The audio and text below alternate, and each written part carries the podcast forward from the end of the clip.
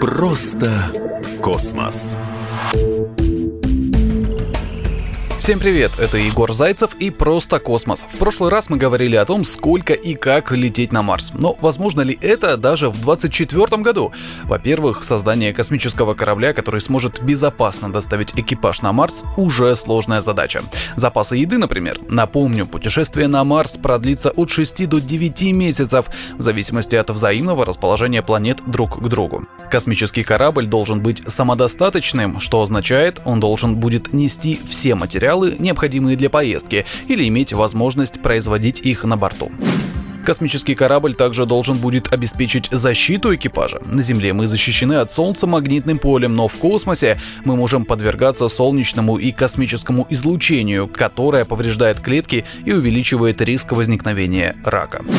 А еще физическое состояние команды. Длительное пребывание в космосе может вызвать много странных вещей в организме человека. В микрогравитационной среде биологические жидкости движутся к голове и груди. Это заставляет астронавтов испытывать тяжесть. Другие серьезные последствия включают изменение костей и мышц. В космосе плотность кости снижается со скоростью 1%, а мышечная масса со скоростью 3% в месяц. На Земле у пожилых людей в процессе старения такое же количество теряется в год год.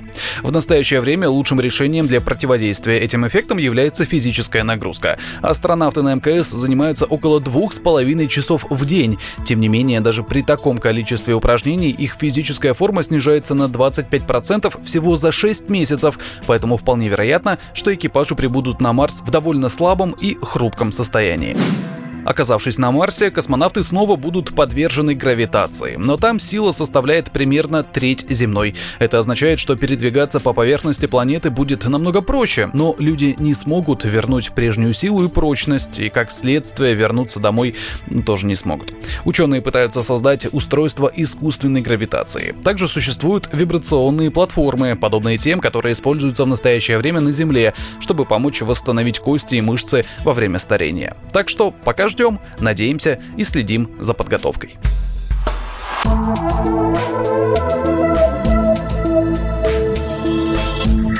Просто космос.